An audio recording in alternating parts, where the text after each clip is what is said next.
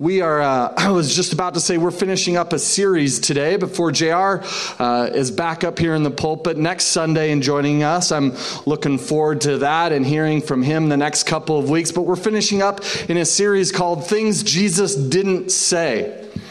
Things Jesus didn't say. Now, why in church would you look at and make it a focus from the pulpit? To look at the things that Jesus didn't say? Well, because this world is not just made up of Jesus, right? It's made up of people like you and I who may take some things and we internalize it, and no matter the intentions of the person who originally said what they had to say and how clear it seemed it was to them and how true it is, we can internalize it and it can be a whole nother kind of truth to us, right?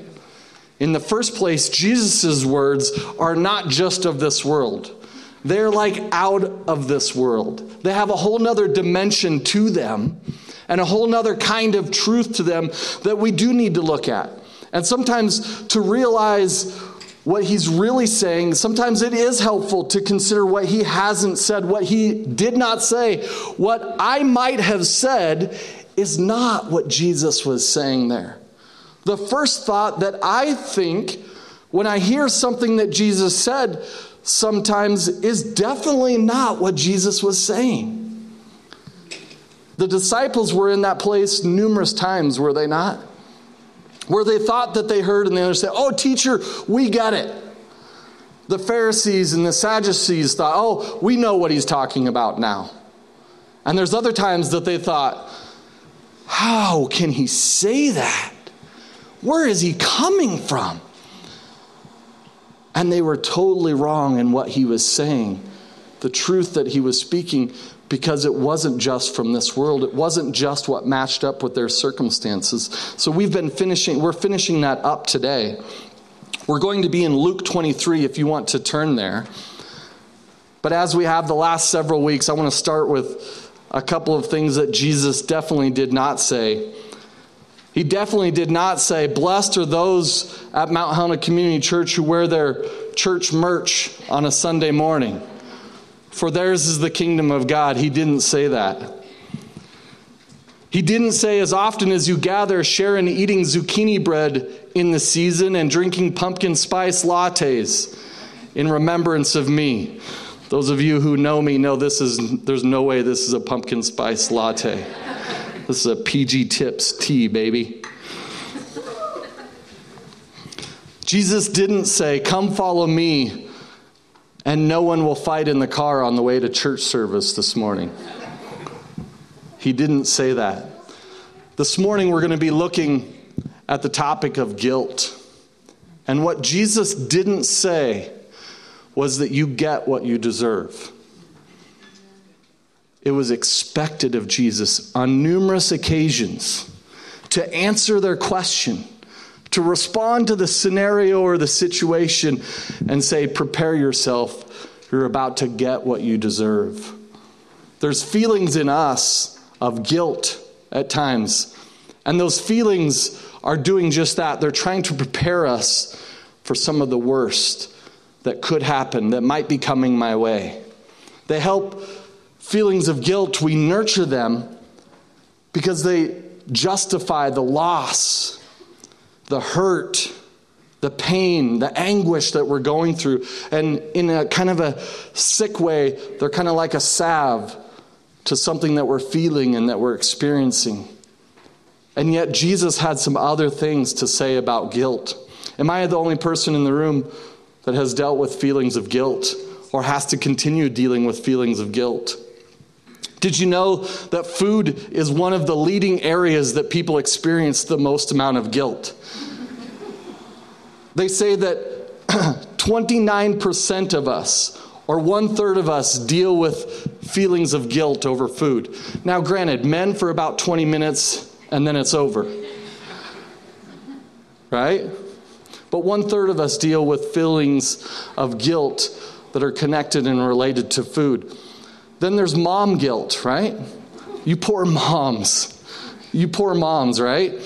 You You may feel guilty whether you work or not. It's a tough decision. I remember when Rebecca and I were processing those things. Like each kid, each addition in our family, each time a kid came along, we had to reprocess and re enter this journey with God and try and suppress guilt.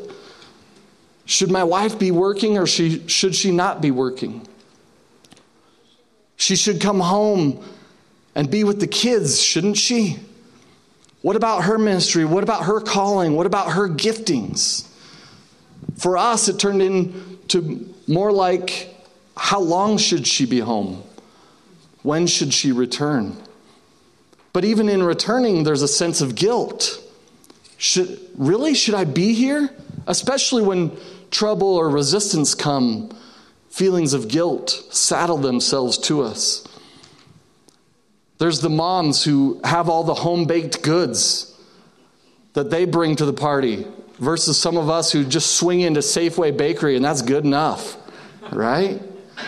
There's feelings of guilt. There's general guilt. I don't want to let people down. There's feelings of guilt about things I've said, even well meaning things that could be taken in ways that I didn't even realize before I said it. And then I, I really can't believe that that's what came out of my mouth and that's how that communication was received. And I have feelings of guilt. What about feeling guilty whether you say no or yes? Guilty for saying no, guilty for saying yes. There's Christian guilt, even, right? We don't pray enough. Ah, I missed a day on my devotional again. I'm, I'm starting over.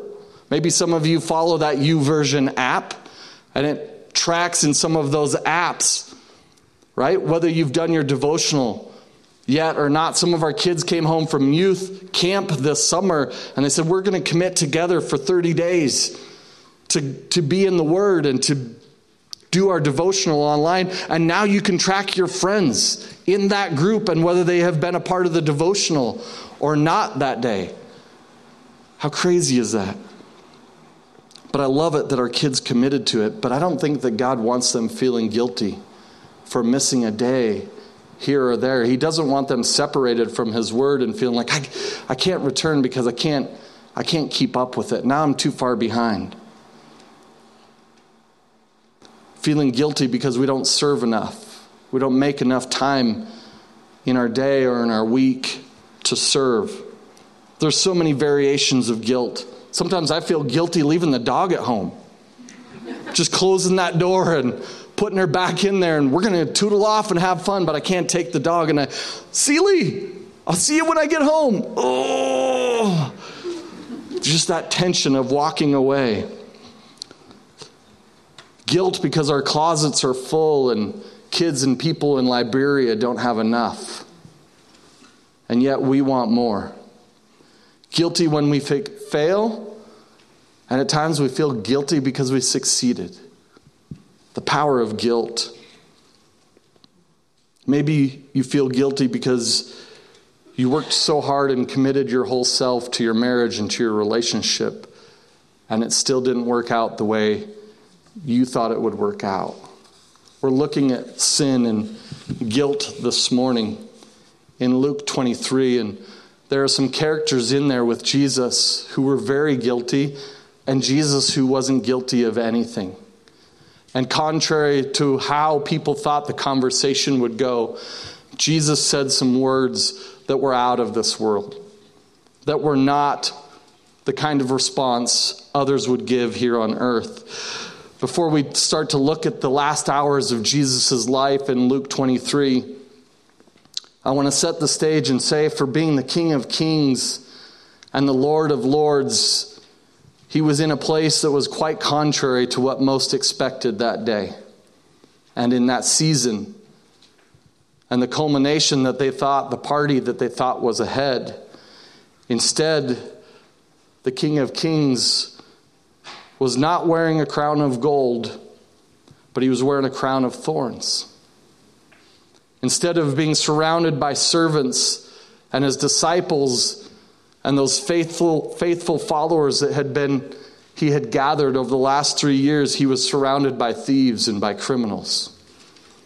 Instead of sitting on a throne, he was hanging on a cross, there before them, having this conversation. We're going to pick up in Luke 23, verse 32. This morning, I want you to pay attention to some of the numbers with me. The verse starts out and it says, Two other men. Can you repeat after me? Two other men. There were two other men there. Both criminals were also led out with him to be executed. When they came to the place called the skull, they crucified him or Jesus there, along with the criminals, the other two, one on his right and the other on his left. Let me ask you a question How many people were hanging there on the crosses? Three, right? There were three people there. It wasn't just Jesus being crucified for what they were accusing him of, but there were these two other men. Some versions say thief. I'm going to come back to that, but for a moment, I want to talk about the death, a death of crucifixion. It was reserved for some of the worst criminals.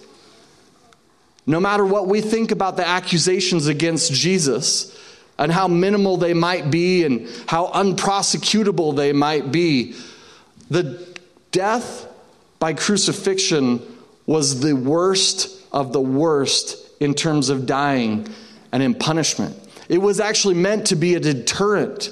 It wasn't just to follow through with punishment, but it was like the worst kind of deterrent that the authorities could put into place over somebody. It was reserved for slaves or for the worst criminals because it was one of the wor- most horrible forms of death that was punishment. Physically, it was atrocious spiritually for Jesus, and not just Jesus, but even for many families. If they had somebody who was related to them who was crucified, it was much more treated like a curse upon the family, not just a loss, but it had like a spiritual element to it, like a curse, a sort of shame that could not be shaken. The word excruciating comes from these kinds of crucifixions. X means out of, and cru means the cross. And that kind of excruciating pain, the word excruciating comes from that kind of punishment, that of death on a cross. And so when we read or you hear those verses in a song like death, death on a cross, it's Easter to you and I. But to people of this time, it's much more excruciating. And it says then in Scripture that he was nailed to a cross. He was nailed to that excruciating experience. And we're not talking like a nail like this. Not a nail of this size, but we're talking about nails like of this size. A seven inch nail here in the wrist near the palm area of the hand, holding him to the cross, and holding his feet down at the bottom of the cross. It was a kind of death that was not a bleeding out, though it started with a scourging and with a whipping, where the Roman soldiers at the time would strip the person down, their shirt would be off. I'll never forget the first movie Rebecca and I went to. We weren't a thing yet. I was wondering if we might become a thing. I knew that she obviously was a Christian, but a number of friends and people here at Mount Helena Community Church were going to take in the Passion of the Christ. And I thought, well, we could be a thing. We're going to sit next to each other. Here we are sitting right here. And yet, I went through a whole nother experience watching that movie for the first time in the theater and watching that scourging with those whips and those soldiers, what Mel Gibson portrayed in that movie of all the pain that led up to the cross. That wasn't the cross, all that happened before it. Oftentimes, that whip had glass or nails or metal shards braided into it. And a lot of blood would be lost there, and a state of shock would begin before you were stripped naked. Many criminals I don't know about Jesus for sure. We see the crosses, rightfully so. He's wearing a loincloth, but also in numerous cases, they weren't wearing anything. When they said naked, they meant naked because of the shame that needed to be associated with it, because of the deterring factor that they were trying to put in, the fear factor that they were trying to put into people. It was a more of a death of asphyxiation, pure exhaustion, because it could also take days to die. In an act of mercy, in a wicked, perverted act of mercy, oftentimes, sometimes they would break the legs or the kneecaps of the criminal on the cross to keep it from going, from going day after day after day. Many worried about that. Some worried about it, I suppose, on that day because of the words said in Scripture in the book of Isaiah that not even a bone would be broken.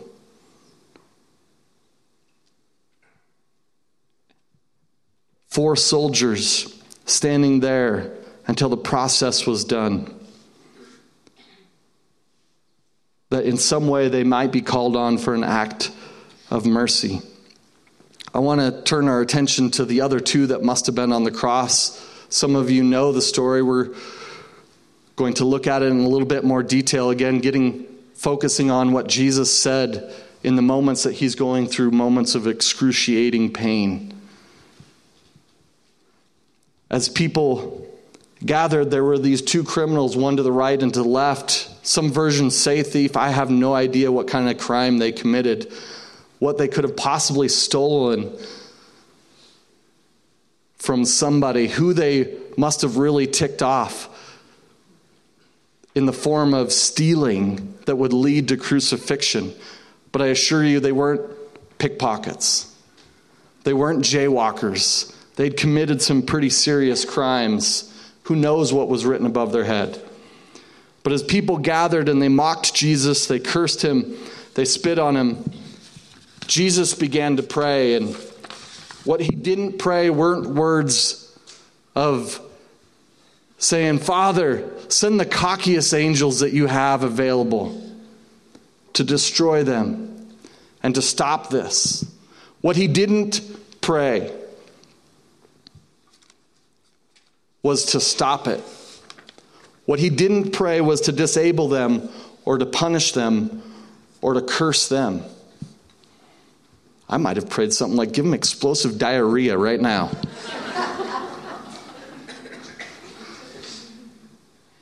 he prayed, Father, forgive them, for they do not know what they're doing. Wow. In verse 39, picking up in the story to get to what Jesus says, it says, One of the criminals who hung there hurled insults at him saying, Aren't you the Messiah? Save yourself and us. Really? In all of his arrogance and his pride, even though he's very guilty and he has no fear of God, he has no need of a Savior, he's saying, Save yourself and us. If you are God, spare all three of us. But the other criminal in verse 40, it says, rebuked him, saying, Do you fear God? Really? I can't believe that just came out of your mouth. You have no fear of God?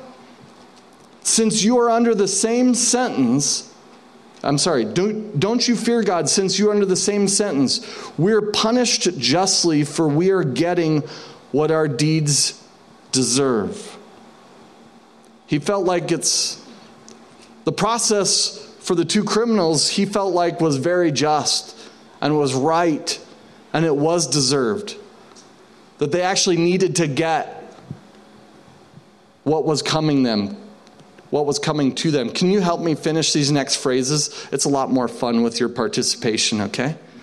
I'm sure, I'm confident that you've heard these phrases. What comes around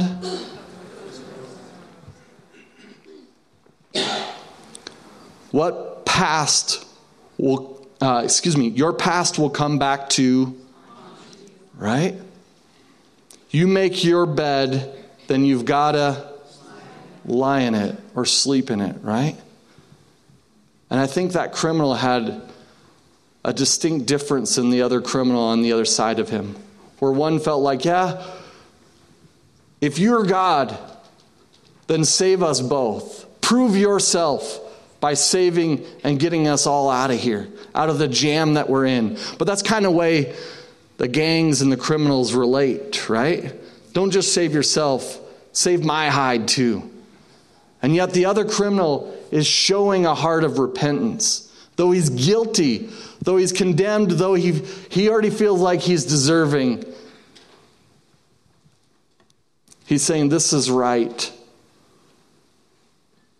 There's a part, a sick part of me, I have to admit as well, that does kind of like that. Not in a crucifixion sort of way, but how about in a speeding sense? Have any of you ever been passed by somebody going down the interstate who just left you?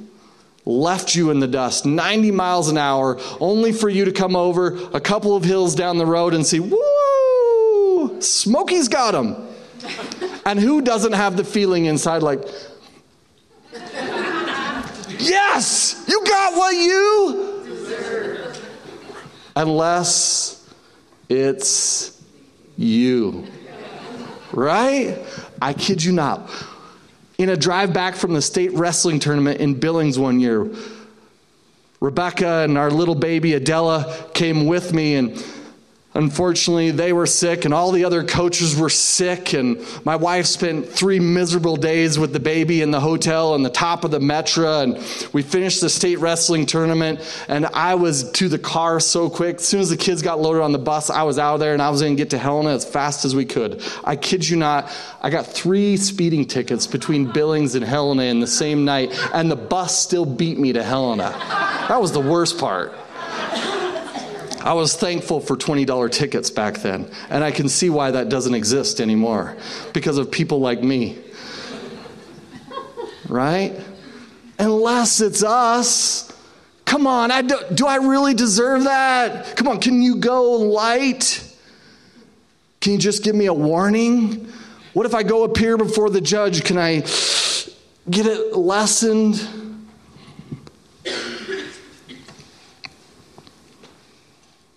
In verse 41, it says, We are punished justly, for we're getting what our deeds deserve, but this man has done nothing wrong. Then he said, Jesus, remember me when you come into your kingdom. I can't imagine what he must have been feeling, and he thought that he might get, knowing he was deserving of what he was getting and just asking in a faint way, Would you remember me? I'm convinced, having no idea he'd be in any sort of proximity to Jesus. Jesus didn't say, again, it's helpful every once in a while to take a look at what Jesus didn't say. He didn't say, I never liked you anyway. You're deserving of hell anyway. You're about to get what you deserve. Jesus didn't say it's too late. He didn't say it's too late. He didn't say you had a chance.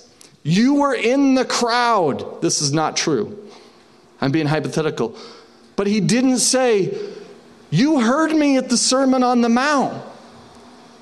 He didn't say, You were outside the temple, weren't you? That time when I, you had a chance. He didn't say, What were you thinking? He didn't scold him. He may have had opportunity well before the cross, but Jesus didn't bring any of it up. He didn't say, You missed it. He didn't say, Sorry, there's not a last chance for you.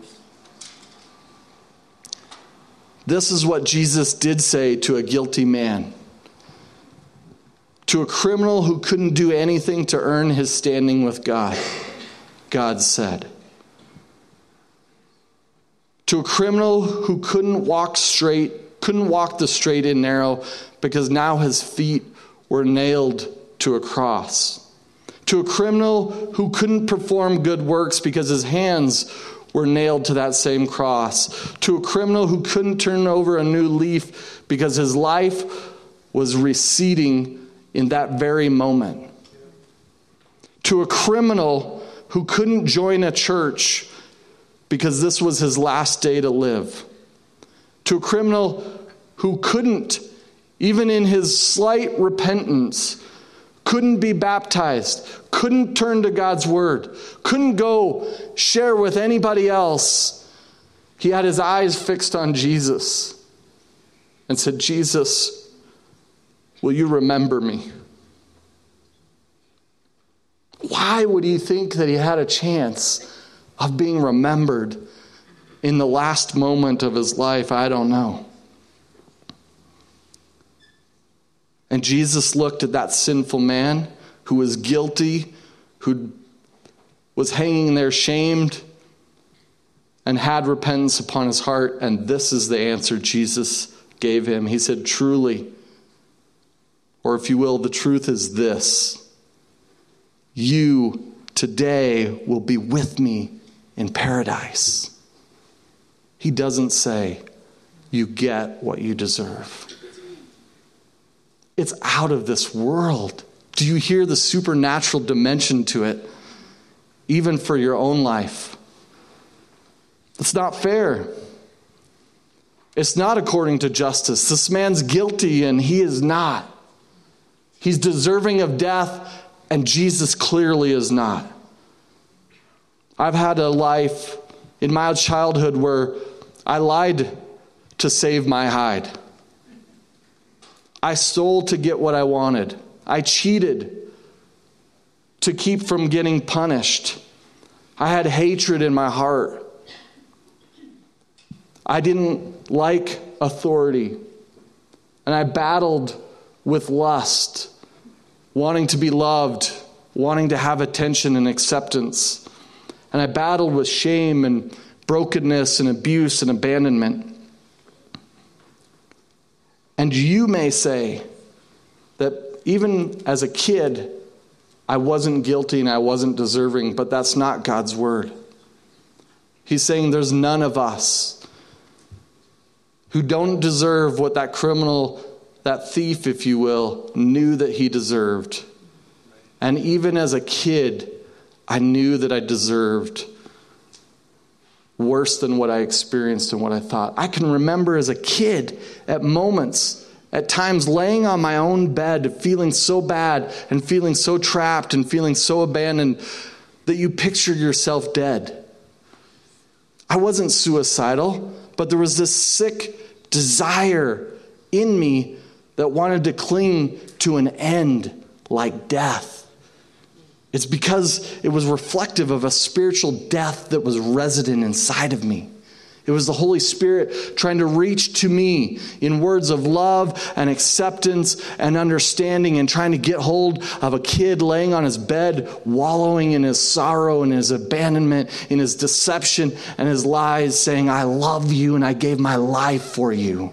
It's not what you deserve, it's what I've done for you. And I'm doing this for you not because you deserve it. Ephesians, Ephesians 2 will preach. Verses 3 through 5, it says, like the rest. Does it say two? It doesn't say two, does it? It says, like the rest, like all of us. Paul is now speaking.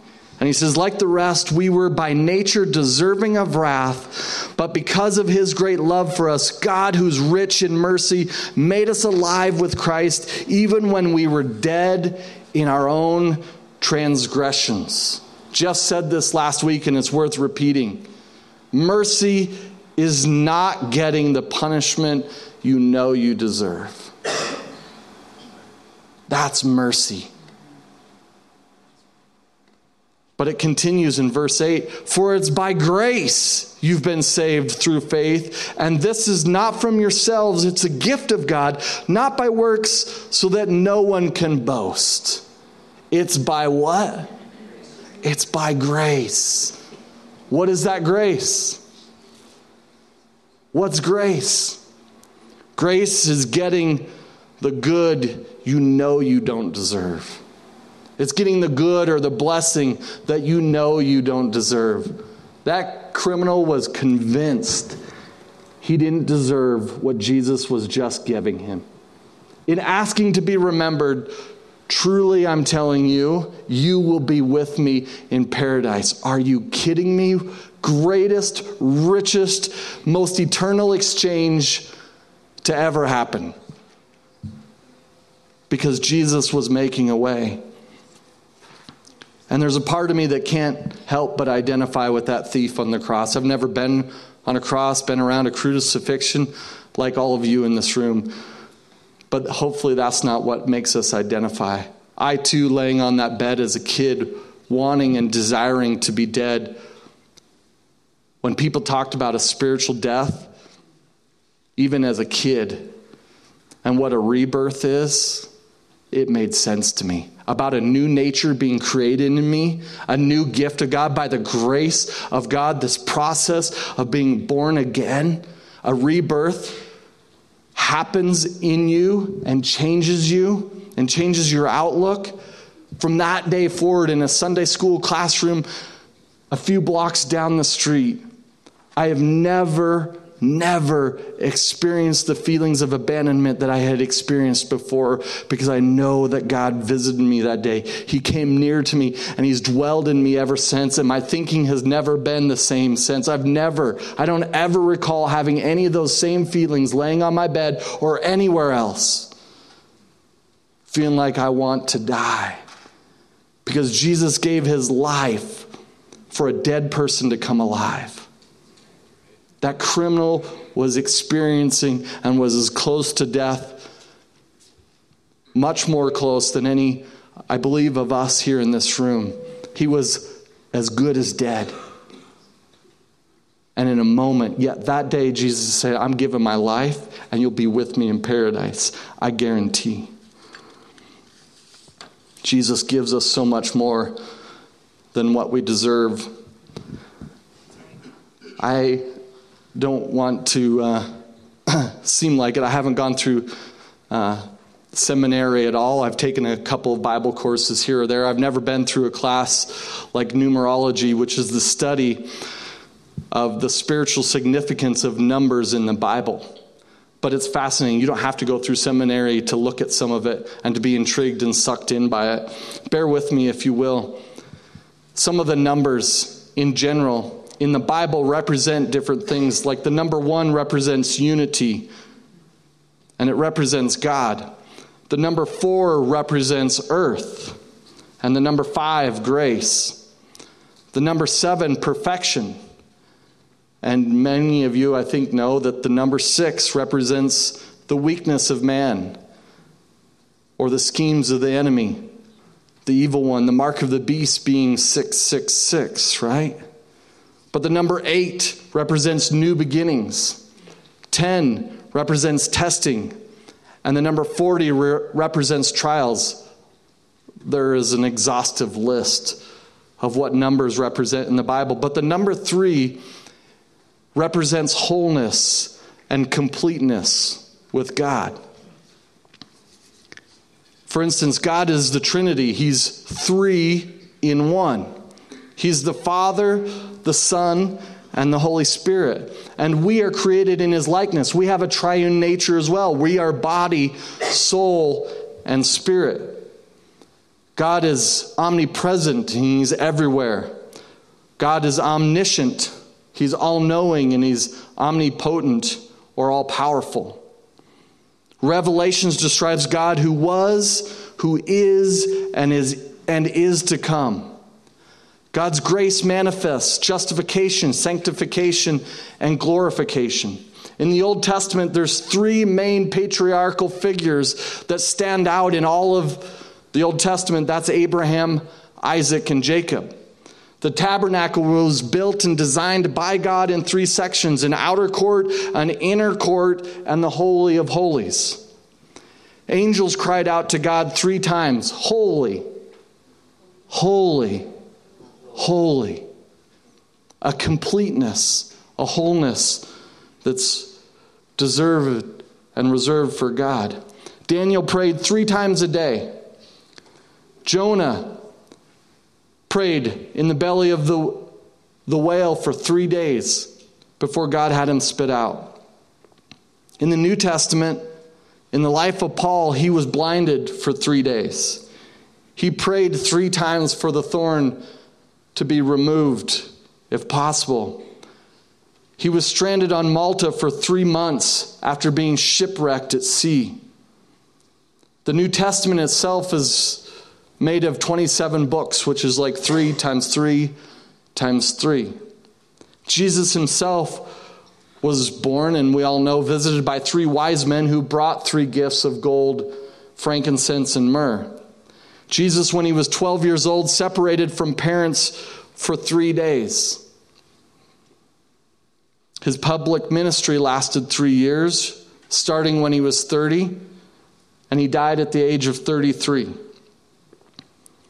There were 12 disciples, three in the inner circle, who were Peter, James, and John. And they're the ones who witnessed, they're the three who were with him and witnessed the transfiguration and Jesus with two others. They're also the ones who prayed with Jesus in the garden. Jesus predicted Peter would deny him three times, and Peter did deny him three times. And God was still perfecting something, He was still completing something. Jesus expressed His love and His grace for Peter three times. God spoke audibly to Jesus just three times. Some of us feel like we've already surpassed that. I've only heard once from God. Jesus heard three times in an audible sense. Jesus raised three people from the dead Jairus' daughter, the widow's son, and of course, Lazarus. He prayed three times that night in the Garden of Gethsemane. Tradition, says he fell three times while carrying the cross, though that's not in the Bible, it's not scriptural per se. But Jesus was one of three prosecuted and condemned to die on a cross through crucifixion. The sign above his head said King of the Jews, and it was written in three languages in Hebrew, Greek, and Latin. Placed on the cross at the third hour of the day, the earth began to tremble, and darkness fell on the land for three hours. At the ninth hour, at 3 p.m., to you and I, Jesus declared three words of victory It is finished. The world waited for three days. On day one, nothing additional happened. On day two, nothing happened. But on day three, the tomb was empty, the stone was rolled away, and Christ had risen. Jesus is called the way, the truth, and the life. And he said to that criminal, despite what he expected to hear in response, despite what the crowd expected to hear, he said, The truth is, you will be with me in paradise. He said that to his and to our feelings of guilt and unworthiness, no matter how unlovable he felt or we feel, no matter how much shame we've gone through, Jesus does not say, You get what you deserve.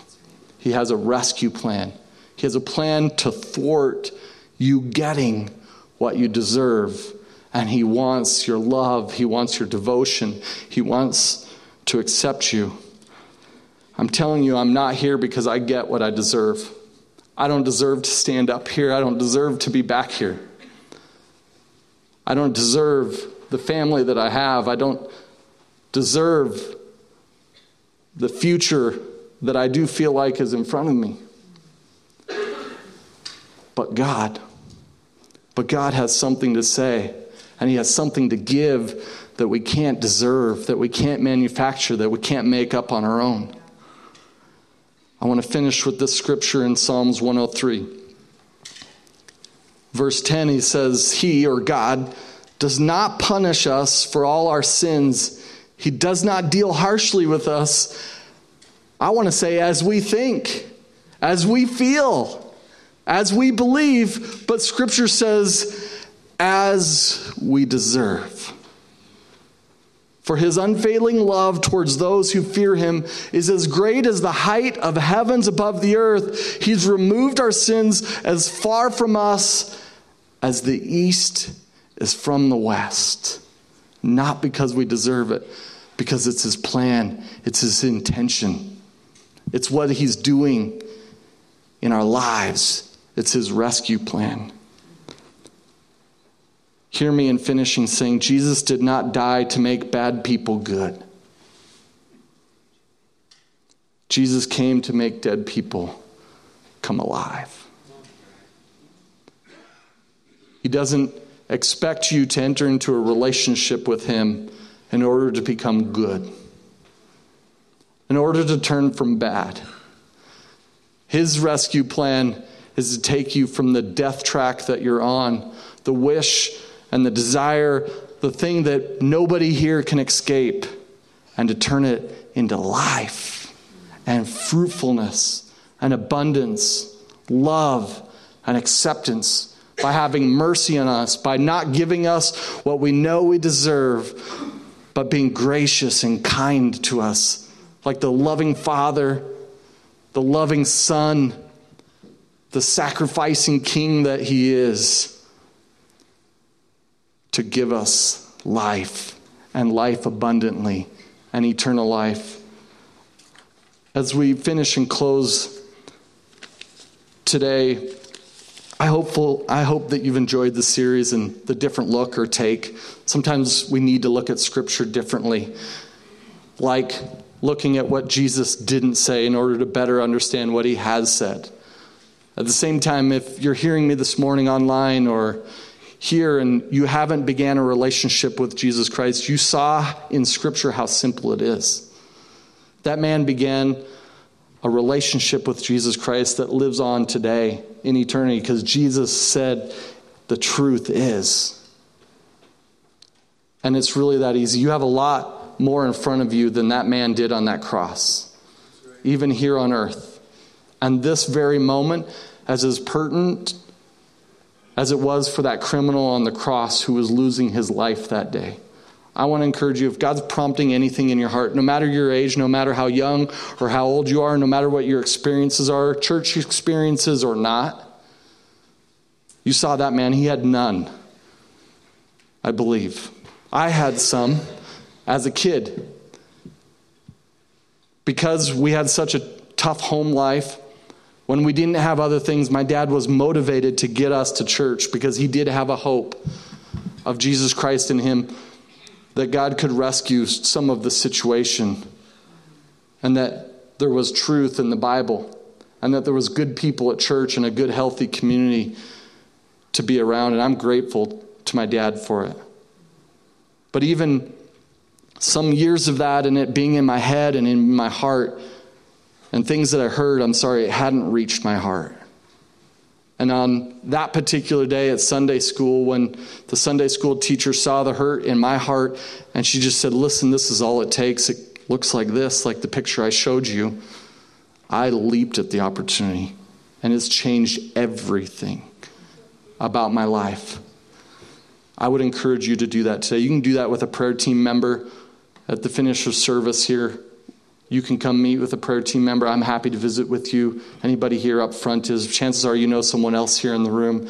You can pray with them and start that relationship.